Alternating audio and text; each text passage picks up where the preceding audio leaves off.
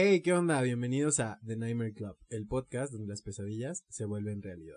Estaremos hablando cada semana sobre el universo del terror, la cinematografía, la literatura, historias de nuestros invitados, como ya pueden ver. Así que pónganse cómodos en donde sea que nos estén escuchando o viendo si es en YouTube y acompáñanos con una copa, una botanita o algo, porque el día de hoy el tema está para no dormir.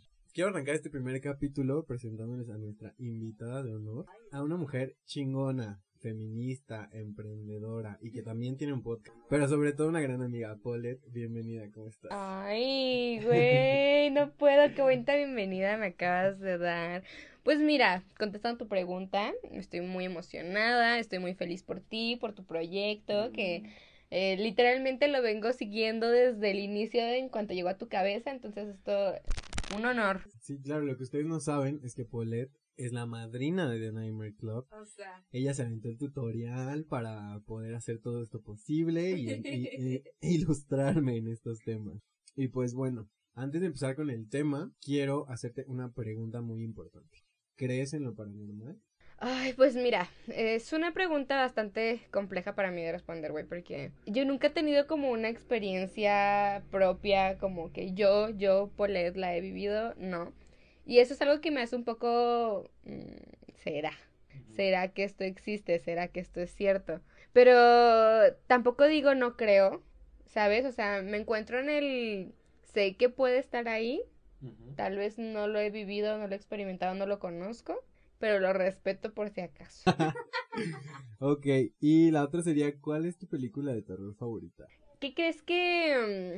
Um, yo no soy una persona que sea como fan del terror en ese aspecto de películas. Yo soy más de, güey, ponerme a llorar como con drama y esas okay, cosas. Pero hay una, hay una serie, güey. Hay una serie que a mí me encanta, sí me encantó, me capturó desde el capítulo uno y, güey, de que la, me encantaba verla en las noches, como que le daba otra... Se llama de... sí, se llama... Eh, bueno, en español se llama La Maldición de los Hill. Ok. Eh, uh-huh. De Hill House Haunting. Uh-huh. No mames, güey. Otro pedo de pinche serie. Fíjate que no la vi porque vi como dos capítulos y los efectos se me hicieron muy malos. Y dije, no, no basta. Y ya no la... Júralo. Te lo juro. Pero bueno, sí es, que, que es, bueno. es que tú, güey, como toda experta y la chingada, güey, pues tú sabrás y tú dirás. Es que sabes que el terror de ahorita me tiene harto porque solo son screamers. Ya no te dan una historia, ya no te dan algo que digas, ay, qué miedo. Pues te hubieras esperado tantito, comadre, porque te juro, trae una historionón a vida y de... Yo te la super recomiendo, güey, me encantó, me capturó, te digo, yo que no me considero como fan así del terror en ese aspecto como en las películas que no me capturan, uh-huh. Güey, me super capturó, güey, a mí me encantó y no sé, hasta te quedas como pensando, así, caso es el señor del sombrero. Ay, lo he visto. ¿Sí? ¿No? Sí, pero esa es otra historia no, no. que contaremos en otro capítulo. Ay, Dios mío. Ok, pues bueno, Paulette, te invitamos este día a este set.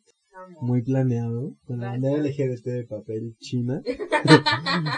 eh, para hablar de un tema que es mi favorito, en lo personal, del terror. Este es como mi tema, del que sé de pico a rabo, que te puedo informar de lo que quieras. Y el día de hoy vamos a comentar dos casos de posesiones demoníacas.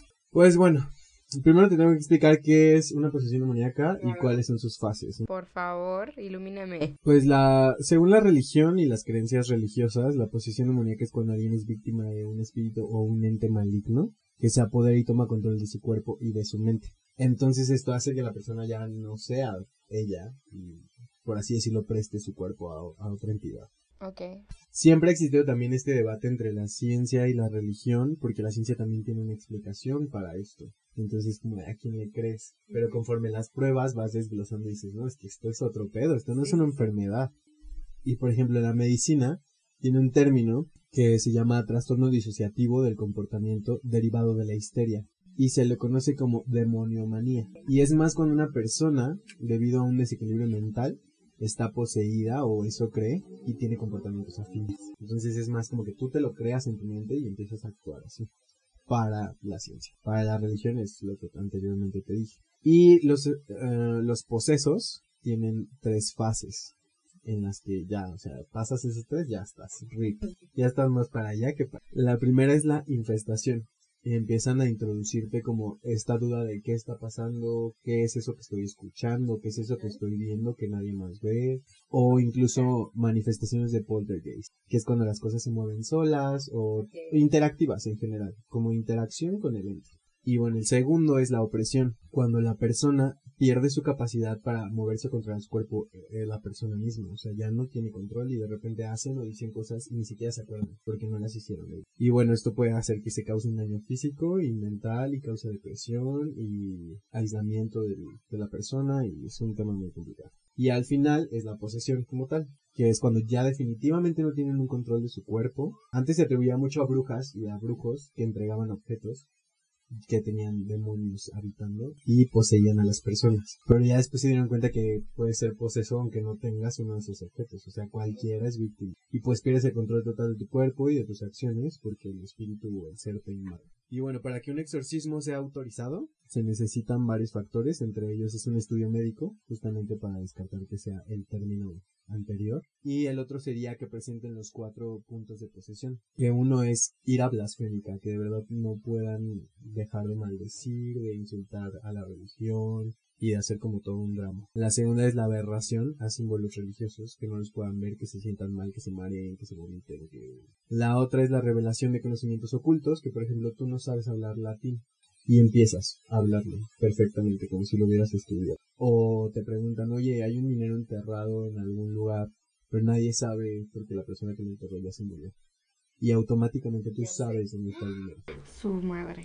Y pues la última es manifestación de fuerza sobrehumana, que ya lo veremos en los casos, es muy, muy fuerte. Con el que quiero empezar es mi favorito, porque es mi película favorita de todos los tiempos. Muy taquillera, muy vendida, tenían que poner ambulancias afuera de los cines. Es El exorcista de mil novecientos setenta y tres. Es un hit, es probablemente una de las mejores películas de terror que han existido. Y para su época fue un boom, o sea, la gente no... No podía con ella, literal, no soportaban. No soportaron. eh, en realidad esta historia no le pasó a una niña, sino que le pasó a un niño. Le pusieron muchos apodos porque no querían revelar su identidad real. Le pusieron Ronald, pero ese no era su nombre. Y era un niño de trece años. Y aparentemente tenía una vida normal, como iba a la escuela, jugaba, se la pasaba con su familia. Y pues tuvo la mala suerte de que su tía era psíquica. Y le regaló una Ouija y le enseñó a jugarla. Ay, no mames, pues... Y yo creo que no aprendió muy bien o algo así, güey, porque... Sí, se le fue un poquito la mano. Y bueno, su tía fallece y Ronald la extraña y empieza a contactarla por la Ouija. Ay, verga, no. Pero, pero en realidad no sabe, pues, con quién se está contactando, porque es un niño de trece años, hay que tener conciencia de eso. Y la primera manifestación que tuvieron fueron goteras en su casa. Escuchaban goteras en la parte de arriba. Una casa de una planta y la de arriba estaba en construcción. Entonces arriba se escuchaban goteras y decían, pero no está lloviendo, ¿de qué es esto? Y bueno, lo dejaron de escuchar, después empezaron a escuchar rasguños y creyeron que eran ratones. Entonces llamaron a los de las plagas, checaron la casa y no había rastro de ratones. No había heces, no había cadáveres de ratones, no había nada. Y todos así de, entonces, ¿quién está rasguñando la casa, no? Y igual era en la parte de arriba. Entonces la familia lo dejó de escuchar y lo dejaron pasar, dijeron, pues no hay ratones, no hay nada, y ya no se escucha, pero Ronald lo seguía escuchando. Hasta que una semana después la familia lo volvió a escuchar, pero ya no estaba en la parte de arriba, sino en el cuarto de Ronald. Y todos estaban así de, ahora los ratones se fueron a su cuarto. Y pues ya eh, Ronald seguía como con estas visiones en sueños de seres que le causaban mucho, mucho miedo. Pues es un niño, es un niño de trece años. Claro. Bueno, creyeron al principio que ya todo estaba bien, solo eran ruidos, pero empezaron a aparecer rasguños en el colchón de Ronald. Además de que ubicas la, plan la plancha, es esta cosita como en forma de flecha. Ajá. Que vienen las ouijas. Uh-huh. La cama se movía alrededor de la habitación como una plancha de ouija. Pero... Y se sacudía incluso cuando Ronald ni siquiera estaba en la habitación. Un día su mamá entró al cuarto y la cama así moviéndose, Ronald estaba en la escuela. Y desde ahí fue cuando dijeron, no, pues probablemente es el espíritu de la tía. Pero esto fue aumentando hasta que los rasguños empezaron a aparecer en el cuerpo de Ronald. Y ya eran un poquito más profundos, que sí salía sangre. Uh-huh. y, y sí le quedaba marca, pero así como aparecían, desaparecían. Y eran palabras como hell, fuck you y cositas así en su cuerpo. Entonces el niño ya estaba asustadísimo. Y bueno, tuvo que dejar de ir a la escuela, obviamente, porque no que subías en media clase y de repente, ay, mira, fuck you. Ajá. Incluso un amigo cercano de la familia fue cuando ya dijeron, esto sí está grave. Estaba platicando con Ronald un día y de la nada el niño salió volando metros. De, sin razón alguna, solo salió volando metros. Y el chico de la familia, el amigo, se asustó y dijo así, es que esto está más fuerte de lo que están pensando, ¿no? Las cosas levitaban alrededor de Ronald o de su habitación o incluso en el resto de la casa. Los objetos religiosos salían volando y se rompían. La Biblia aparecía con rasguños hasta que se hizo añicos el papel. Y empezaron a tener una fuerte violencia en la casa, de que ya no podían estar ahí o no podían dejar a Ronald solo, porque era muy fuerte lo que le pasaba. Llamaron a un padre, el padre les recomendó a otro padre que sí tenía experiencia en exorcismos, y ese otro les dijo, primero tienen que ir al psiquiatra, porque hay que descartar que sea una enfermedad mental. Y primero quisieron hacer creer que Ronald tenía una epilepsia del lóbulo frontal. Pero pues no fue así, o sea, no, pues, eso no hace que las cosas leviten a tu alrededor. Sí, no, no, ni que se muevan, ni... Claro, me visitaron muchísimos doctores y le hicieron muchas pruebas y no tenía ninguna ningún mal, ni físico, ni mental, o sea, el niño estaba bien. Contactaron a un arzobispo eh, y con las evidencias que fueron reuniendo, lograron concretar un exorcismo. Y se realizaron primero pequeños rituales en la casa del niño, pero como era muy violento, tuvieron que tratarse en un hospital. Y para tener doctores cerca, por si a alguien le pasaba algo. Pero era tanta la violencia que lo ataron y un niño de trece años rompió las ataduras con las que le ataron las manos. Arrancó un resorte del colchón de la cama del hospital y le cortó todo el brazo al padre. Entonces eso hizo que retrasaran el exorcismo un chingo de tiempo. Eh, ya definitivamente no iba a ir a la escuela, ya estaba como en su casa nada más, procuraban tenerlo encerrado porque era muy violento, y su prima iba a una escuela católica, entonces contactó a uno de los padres de la escuela y le dijo, por favor ayúdenme, no sabemos qué hacer con mi primo, el cual asistió a la casa, y ahí empezó como la cosa más tenebrosa, porque llega el padre, revisan a Ronald que esté bien físicamente, y en el pecho dice hello, como si lo hubieran quemado, como si le estuviera dando la bienvenida al nuevo padre. Y todos se quedaron así de, esto se está poniendo muy fuerte. Pues ya alrededor de la habitación, las cosas volaban, se estrellaban, los vidrios se rompían. Ronald no dejaba de tener como ataques epilépticos. Y llegó un momento en el que sintieron que lo vieron levitar de la fuerza con la que eran los ataques y las contracciones físicas. Ya después de todo esto, el niño empezó a hablar en lenguas que nunca había estudiado. Y empezó a cantar canciones de la época como un profesional, cuando él nunca le había gustado cantar y nunca había estudiado canto. Entonces dijeron, esto ya se salió de control. Les autorizan el exorcismo como ya bien y se vuelven a ir a un hospital porque no podían seguir como con las agresiones. Entonces hacen que todos los testigos, incluidos sus papás, eh, amigos de la familia, los doctores y toda la gente que estaba como involucrada, se confesaran, se arrodillaran alrededor de la cama, se confesaran a Dios por todos los pecados que hubieran hecho. Y le dieron los cuatro mandatos que se le tiene que dar al demonio.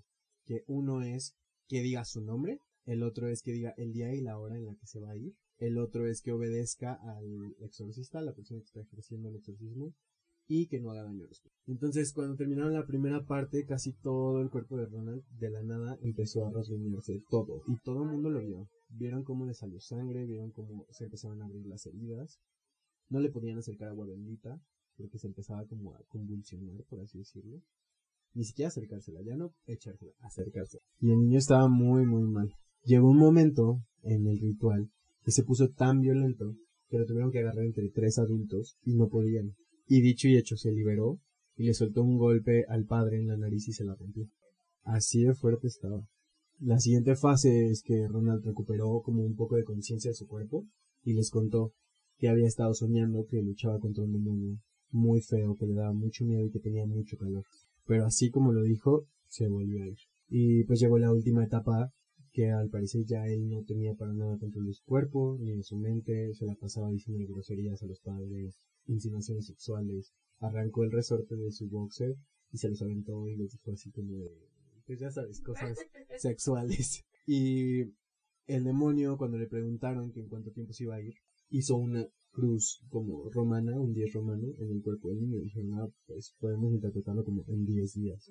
Pues no, el exorcismo duró semanas, hasta que en un punto final, eh, después de todo este proceso, Ronald solamente empezó como a dejarse llevar. Creyeron que se estaba muriendo porque ya su cuerpo no respondía.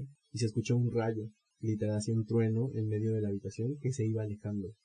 Entonces Ronald volvió a recobrar un poquito de sentido y les dijo, ya se fue, y se desmayó. Y afortunadamente Ronald vivió. Güey, sobrevivió a tanta mierda. Sí. Pues no sé, güey, es... Mira, punto número uno, yo nunca he visto esa película, nunca, nunca, nunca. Ay, no, ese es Solo... pecado, güey. Sí, no. Es un clásico, ah. Tienes que verla. Güey, sí, sí, se me antojó mucho con todos los detalles que me acabas de brindar, a pesar de que ya me diste el mega spoiler de la vida. Pero la película es muy diferente, la película tiene muchas cosas verdaderas, pero también tiene más parte de la historia, del por qué pudo haber sido. Y, mm, va, me gusta, bueno. me gusta, me gusta, me gusta. Sí, porque yo recuerdo, güey, yo he visto una película de un exorcismo, güey. Súper chafa, güey, ya ni me acuerdo de qué pinche película, ni de qué pinche exorcismo, ni quién era. Creo que la Emily Rose o una mamada mm. así. Ahorita vamos a hablar de ese. Si ah, sí. Y yo así de girl. Pero no creo que haya sido Emily No, Rose. no creo, güey, no creo. Eh, y recuerdo que fue así como, para mí, güey, fue así como de, esto es el terror, güey, o sea, esto es lo que la, sí, sí, sí, fue así como de, güey, a la gente le gusta esto, neta, y no me llamó, no me cagué en los calzones, güey, no, okay. nada, y yo creo que eso es lo que uno busca también, ¿no? Como que esa adrenalina de... Sí, claro. Bueno, por lo menos en mi parte yo soy muy fan del terror y tú lo sabes desde siempre. Sí, claro. O sea, tengo tatuajes de uh-huh. cosas de terror. Siempre ando leyendo cosas de terror, viendo películas de terror. Y pues sí, la verdad para mí, antes me daba mucho miedo esa película, El exorcista, cuando yo era niño.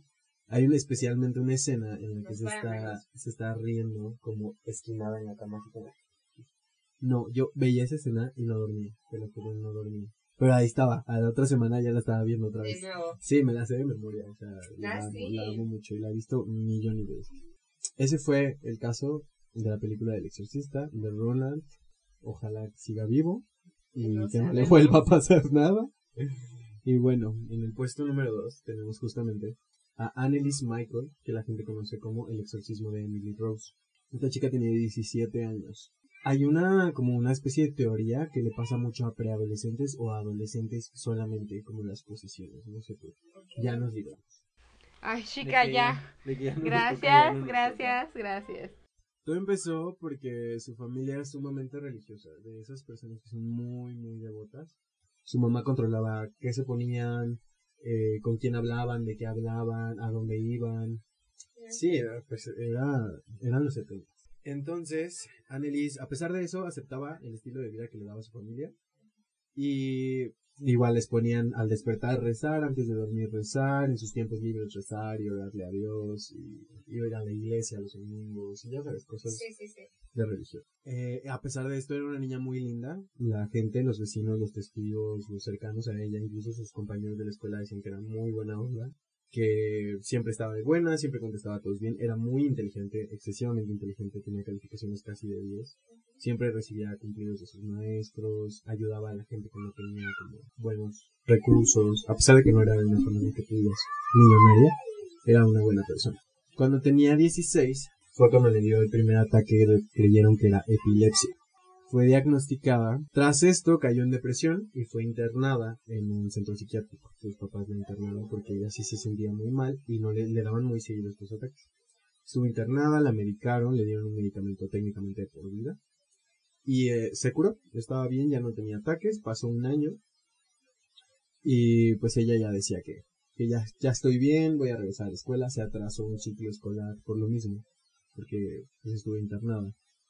Esto fue en mil novecientos setenta y tres y pues ya, después regresó a la escuela y sus amigas ya no estaban en su curso, entonces ya estaba como más sola y si de por sí estaba mal por la enfermedad, pues empezó a sentir más retraída.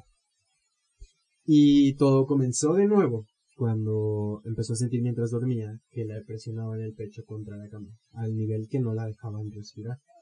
Incluso No podía mirar crucifijos o cosas religiosas porque le ardían los lagrimales. Empezó a decirle a su familia que no podía ir a la iglesia con ellos porque se sentía mal y sentía que le iba a dar otro ataque de epilepsia cada que se acercaba. Y empezó como a huirle a todo eso. Hasta que de la desesperación de, pues, de todo el infierno que estaba viviendo, empezó a escuchar voces que decían que la iban a matar, que iba a arder en el infierno, y pues para una chica que era sumamente religiosa era muy fuerte. Entonces tuvo un intento de suicidio. Sí, fue, fue fuerte para Anneliese. Y finalmente, cuando todos creían que ya estaba poseída por todo lo que decía y porque nadie la podía como ayudar, llamaron a un sacerdote, el cual trató de reunir las pruebas, pero inmediatamente les dijo: no, su hija no está poseída, vayan a llevarla al hospital otra vez. O sea, y como que todo el mundo dice eso, eso es lo que me desespera. No les pueden creer desde un principio. Uh-huh. La llevaron al doctor y pues Anneliese, cuando dormía, perdía como la conciencia y despertaba en posiciones muy extrañas, o sea, como toda retorcida o con el cuerpo hacia un lado y la cabeza hacia el otro. Uh-huh. Y estaba aparte como en parálisis del sueño, entonces no se podía mover, despertaba y estaba toda contraída, sus músculos, todo. También creyeron que era parte de la enfermedad. Uh-huh. Pero bueno, todo cambió cuando Anneliese empezó a tener comportamientos más extraños. Eh, un día su mamá la encontró mirando una estatua de la Virgen que tenía en su casa, con los ojos completamente negros, y dice que sus manos se veían más largas de lo normal, que parecían garras. Entonces ya fue cuando dijeron: no, algo de verdad le está pasando a Anneliese. Y además de sus retorceduras, eh, tuvo que abandonar la escuela otra vez porque le daban ataques incluso en la escuela, que creían que eran epilépticos. Ella veía sombras y les decía: es que las sombras se están acercando a mí y quieren atacar a sus compañeros. Así en media clase, nadie le creía, se desmayaba, se convulsionaba y ya la tomaban como la loca, la rara. Pero pues en realidad estaba pasando por un proceso muy difícil ella sola. Llegó a comerse insectos vivos que encontraba, cucarachas, grillos, etcétera. Tenían una casa que era como mitad granja, mitad casa, entonces había muchos animales. Eh... Hacía hasta cuatrocientas sentadillas por día así sin parar, como si tuviera mucha energía.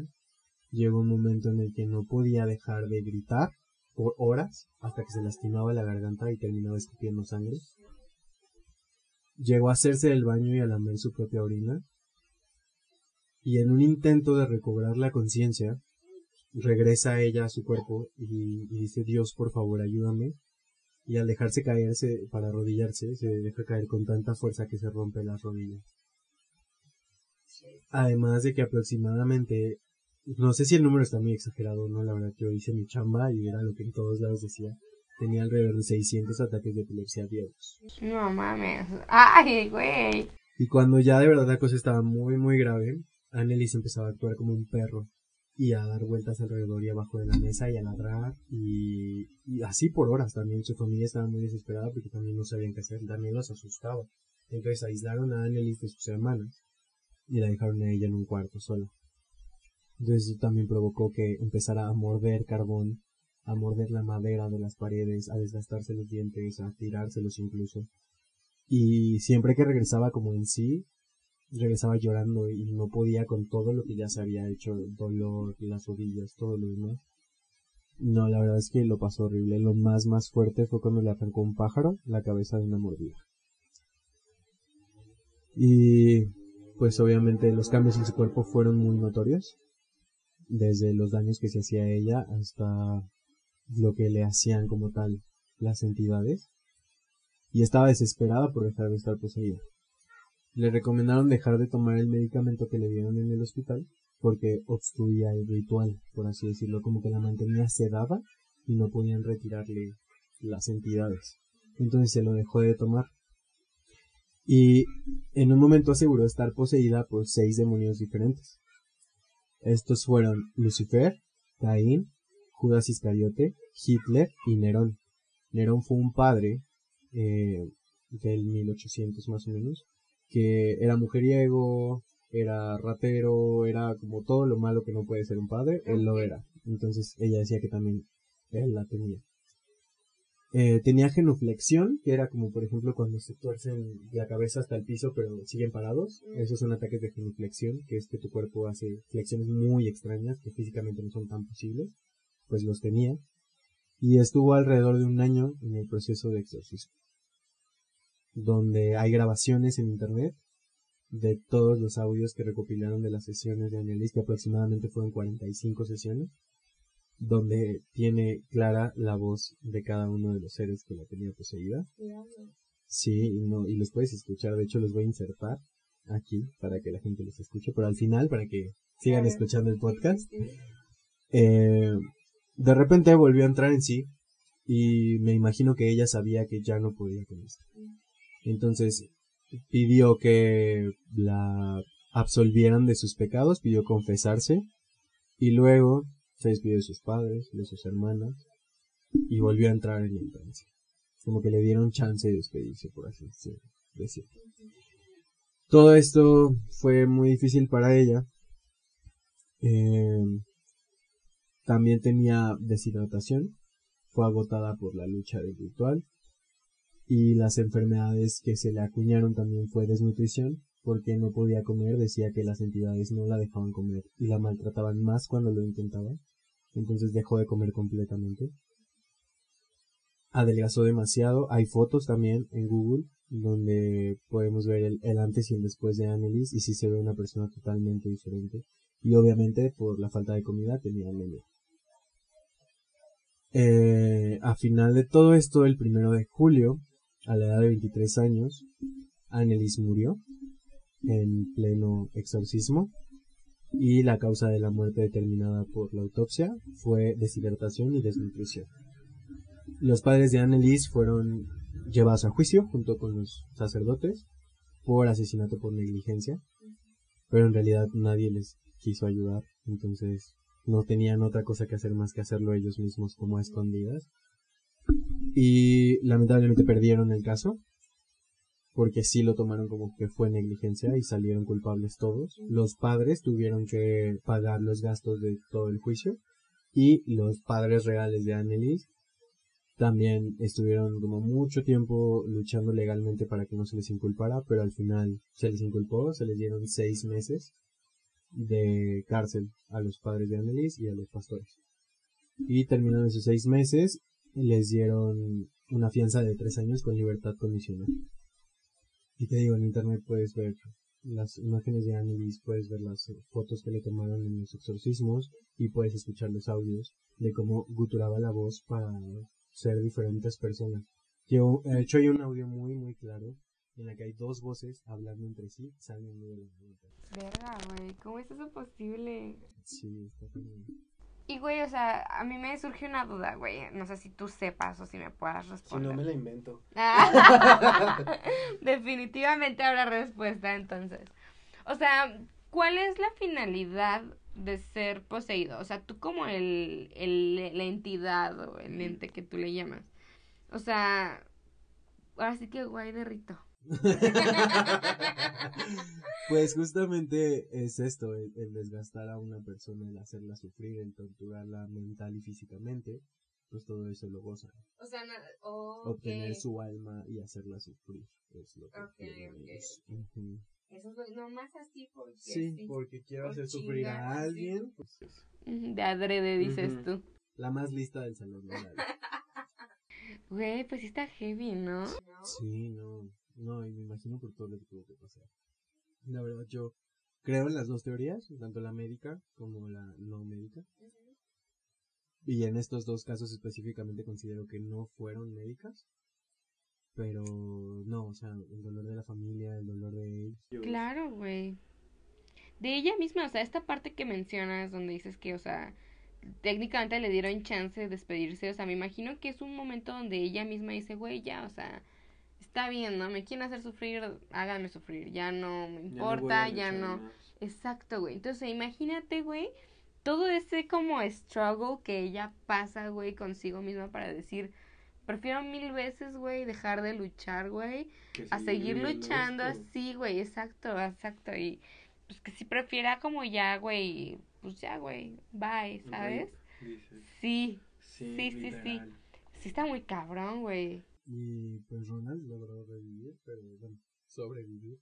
Pero igual estuvo cañón. Que también no sé cuál me impacta más, güey, ¿no? O sea, de que era un niño, literalmente. Niño, sí, sí, sí. Con qué pinches ganas y con qué pinches fuerzas te quedan para vivir, güey, ¿no? Así como después de ese infierno que has pasado, que... ¿Cuánto me mencionabas el de Ronald? Que... Ronald fue... No, Ronald fue menos. Ronald fue como tres meses. Y Anneliese fue un año completo. Bueno, o sea, que también tres meses no es como cualquier cosa. Ah, bueno, sí. Güey, sí también está cabrón, güey. O sea, te digo, ¿qué ganas te quedan? O sea, pon tú esta, esta morrilla, este, Emily, ella pues tal vez ya no tuvo el chance como de sobrevivir y, y seguir como con su vida. Pero Ronald, güey... tenía un novio. Verga, güey. Eh, ay, sí, es que esta parte no la quise contar. Porque está muy sad. Pero tenía un novio y el novio le creía todo, le decía, no, ay, sí, yo no. creo que es eso. Y cuando le querían autorizar el exorcismo la primera vez, le dijeron...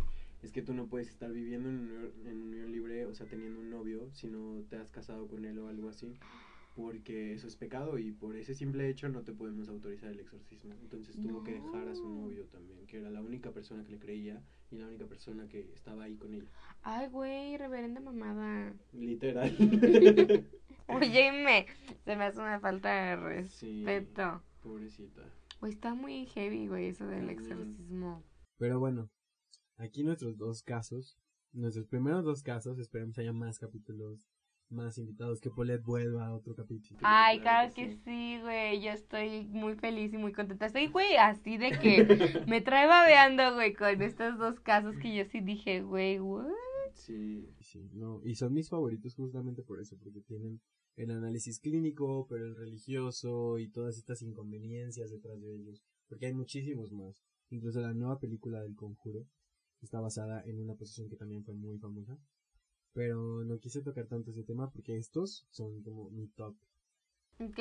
No, aparte, o sea, estamos de acuerdo que acaba de salir, güey, y mucha gente no tiene la oportunidad de verla porque ajá, hashtag yo, pandemia. Spoiler. Exacto, güey. Entonces, no, no, no les hagas eso a la gente. Que yo tampoco la he visto, pero a mí no me molesta que está me buena. Creo que pudieron explotarla más. Pero está buena, o sea, okay. Está palomera de que de la viendas bien. Ok, ok, ok, ok. Taquillera, dices ajá, tú. Que sí vende lo que se gasta. Ah, hasta el doble, güey. El presupuesto. Aquí el presupuesto. Sí, pues yo ando viendo ahí que en los memes, ya sabes, así como de la, la gótica culona, güey, que ya va a ir a verla diez veces porque tiene diez ligues, güey. So. Una no es, ¿verdad? Ni gótica ni culona y por eso no la ha visto, pero bueno. Ya pronto, dices. Ya pronto. Yo, yo por eso trabajo, para darme mis claro. lujos yo sola. Para finalizar este capítulo, quiero que nos cuentes una experiencia paranormal. Obviamente ya nos dijiste que tú no tienes, pero de alguien cercano, algo que creas, algo que, que tengas consciente de que, verga, tengo, tengo que contar esto. It's happened, ajá. ajá. Bueno, güey, pues me llegan muchas a la cabeza, la verdad. O sea, reitero, yo nunca he tenido una experiencia como... en lo personal que yo diga, verga, yo viví esto y dije, shit, güey, o sea, there is something, uh-huh. ¿sabes? Sí, claro. Pero, este, justo, justo, este, he tenido, ha llegado al punto donde tenemos este tipo de, se toca este tema, ¿no? Como que amo, en amo la cena, en la peda, sí, exacto. En la peda es como, ay, bien fantasma. Ajá, y ya todos empiezan a contar sus historias. No digas, yo también, y así. Ajá. Sí, sí, sí, siempre pasa, ¿no? Entonces, este, me, me saltan varias a la cabeza, güey, pero yo creo que voy a elegir esta, esta que voy a contarles porque es la más cercana a mí, por así decirlo, o sea, yo estuve ahí, pero no me percaté because I was sleeping, uh-huh. y este, y pues esto le pasó a mi carnala de sangre, güey, así de que a mi hermana, besote. Que nos estará Saludos. Escuchando, vas a ver si no, güey, este, estaba también muy emocionada, así de que... me ayudó con el make-up y está andando así súper producido. Un, un close-up del make-up. Háganme un close-up acá. Porque trae los pentagramas. Ella viene ad hoc con el set y con la temática del Claro que yes. Club. Claro que yes. Y pues bueno, eh, en resumidas cuentas, nosotras andábamos de vacaciones de que en Acapulquito, todo muy rico. Eh, mi mejor amiga tiene un depa en Acapulco y nos quedamos a dormir en su depa. Uh-huh. De que las tres, y ya después de dos, tres copitas, fue así como de, güey, hay que ir a jetearnos, ya es tarde, la chingada. Entonces, este, en, no sé por qué, güey, se nos hace fácil y decimos, ay, que hay que dormirnos acá aquí en la sala, güey. Había un sofá-cama, lo hicimos cama, el sofá, ya sabes, ya cabemos perfecto. Este, nos dormimos, ¿no? Y hice a mi hermana que pues ya no podía dormir, ¿no? Así como de, ay, güey, estas pinches payasas señoras ya se van a jetear y uh-huh. yo no tengo sueño, ¿no? Y entonces, yo soy muy joven y, para y, eso. Y ella sí, nosotras ya señoras. Nos vamos a dormir mi, mi, mi amiga y yo, güey. Y este, y pues ella estaba así como de verga, ¿no? O sea, como en el phone y así. Y nos dijo así como de, ay, güey, voy al baño y ya, ¿no? O sea, regreso ya uh-huh. a dormirme. Entonces ella recuerda perfecto que entró al baño, hizo sus necesidades fisiológicas y se sale del baño y cierra la puerta, güey. O sea, ella recuerda haber cerrado la puerta y está uh-huh. súper segura de ese detalle, ¿no? Y este, llega con nosotras, güey, y así va a sentar de que es acostarse con nosotras. Y este, y escucha, güey, que la puerta rechina, güey.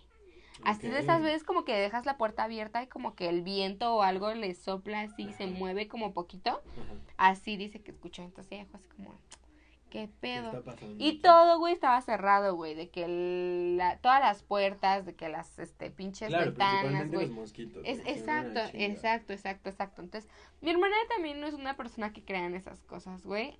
Uh-huh. Before this, quiero aclarar. Eh, porque siempre intentas encontrar como la lógica, lo, lo científico, güey, una explicación, ajá, algo que tú digas, esto explica algo esto. Algo normal, ¿no? Pero ¿sabes qué? También, bajo mi experiencia, siento que las personas, la mayoría de las personas buscan esta explicación para justamente no asustarse. Exacto. Como un modo de... Sí, sí, sí, exacto, exacto. Y puede que sea la primera razón por la cual ella empezó a pensar así como, ¿qué habrá sido? ¿Qué habrá sido? Total que no vio como que haya sido nada, pero a la vez como que no le tomó importancia. Dijo, ay, pues fue un puto ruido, güey, puede ser cualquier cosa. Uh-huh. Y este, sigue ella en su phone, güey, así como pensando, ya me tengo que jetear. Y empieza, güey, o sea, así de que... Te juro que cuando me contó yo estaba así como, no mames, ¿por qué nunca me contaste esto, uh-huh. no? Y que no nos despertó ni nada, o sea, de que de momento se choqueó. Que vio, güey, que vio así como que es algo, ¿no? Así como, uh-huh. ¿qué pedo? Uh-huh. Y de repente empezó a escuchar, güey, como vocecitas, güey. O sea, no sabe con claridad qué decían, pero que eran como voces. Se escuchaban como tipo susurros hacia lo lejos. Ay, no, chica, después de lo que acabamos de hablar. Pero que se acercaban, güey. No. O sea, sí, entonces ya lo sentía aquí, pero de que nada. Entonces ella volteaba así, güey, y nada, ¿no, güey? Y así, y nada, pero aquí estaba esa madre, güey, ¿no? Entonces, este, ella dice que ya no sabe ella, güey, si fue de que sus, sus, en su cabeza, güey, de que ella, huevo, estaba queriendo poner atención de qué estaban diciendo esas voces, güey. Pero ella en algún punto siente que decían su nombre. Okay, ¿no? okay, okay. O sea, te digo esto, de ese punto ya no está segura de si ella como que quiso interpretar eso o si de verdad estaban diciendo su nombre, ¿no? Entonces, pues fue que ella dijo, güey, qué pedo, ¿no? Uh-huh. Pues que sí sintió como una sensación ahí medio extraña y dijo así como, güey, a la verga, y que de un brinco se echó a dormir con nosotras, güey, y se fundió.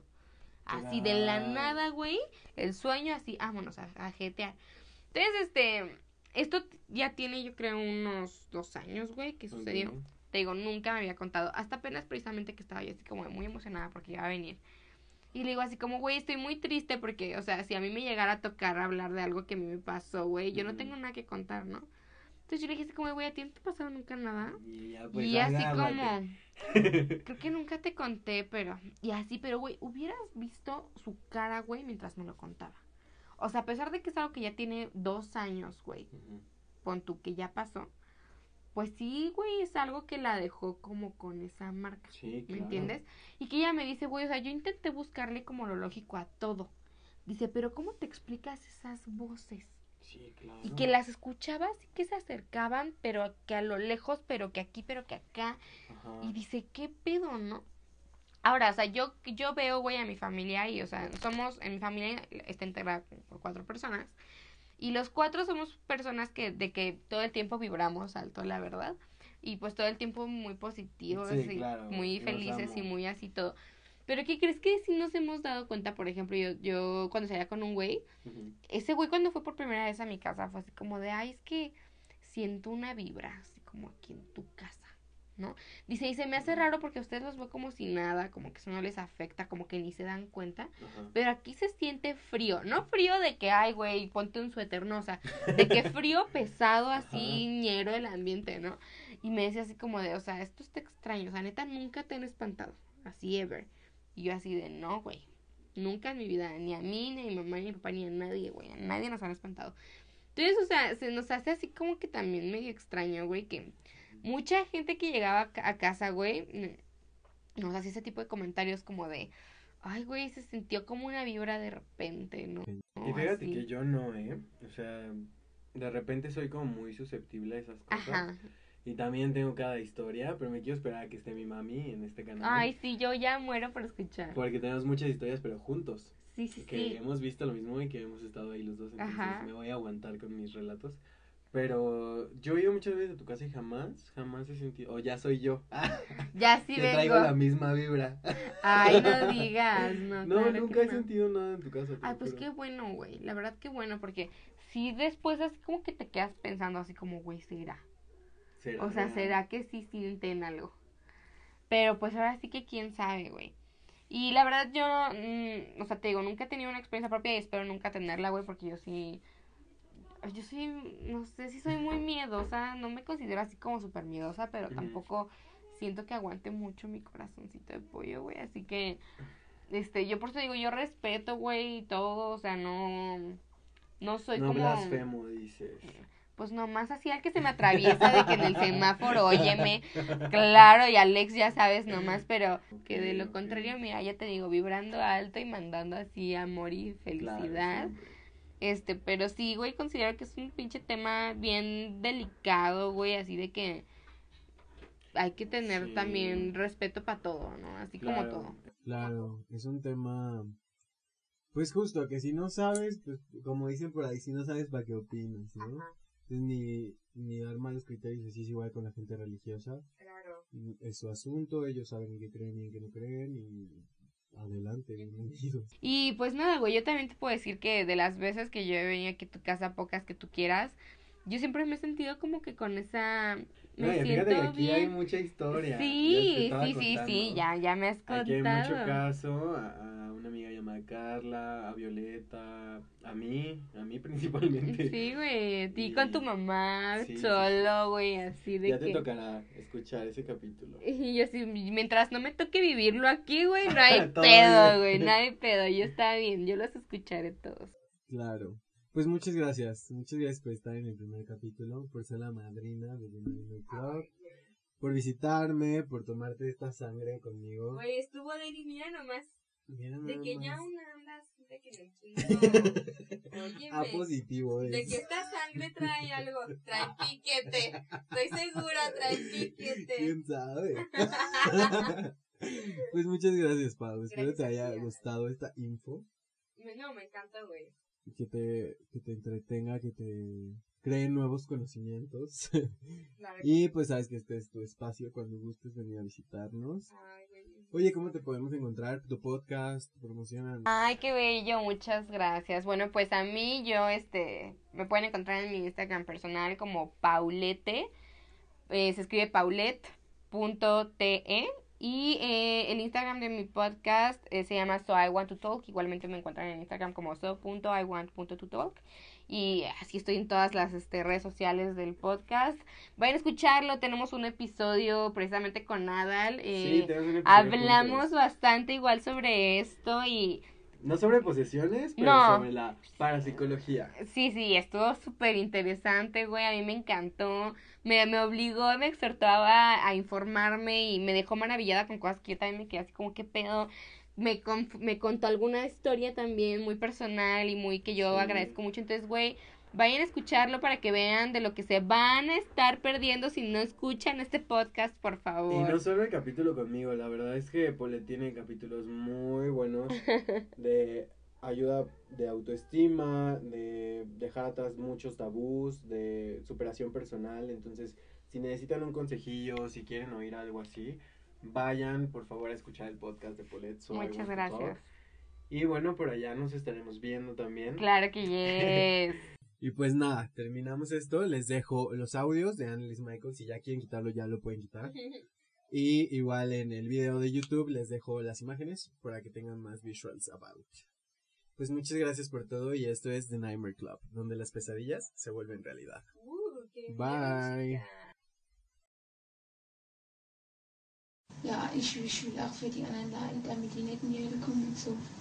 Aber dass die dann so schlimm ist und so grausam und so furchtbar, nee. Das, das sind mir Leiden, das ist so, so leicht zu haben, wenn es dann wirklich schlimm wird. Da will man überhaupt nicht mehr, da will mein Kind schon.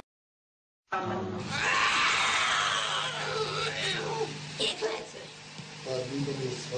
Nein, ihr Klötze!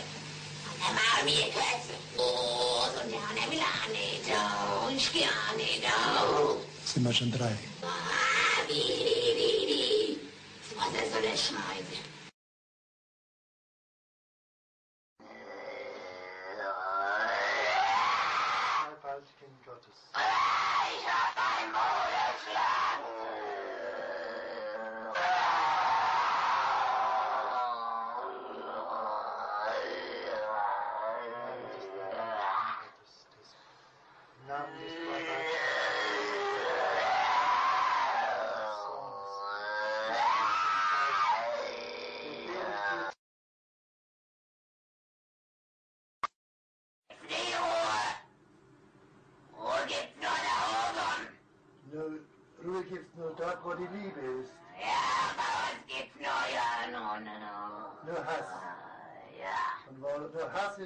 Keine Ruhe. Nein, und für uns gibt's nie Ruhe. Nie. Weil eine Ewigkeit.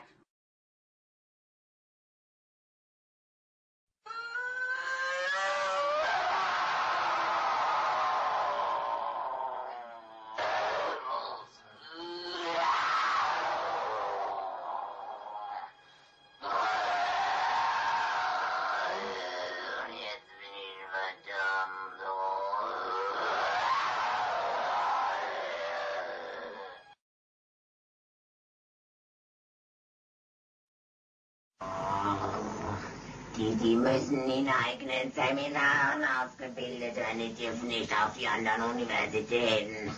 Kapiert? Klar. Ist das uns schon etwas zu sagen? Oh, weil das, oh, weil, weil... Weil der Teufel größere Macht.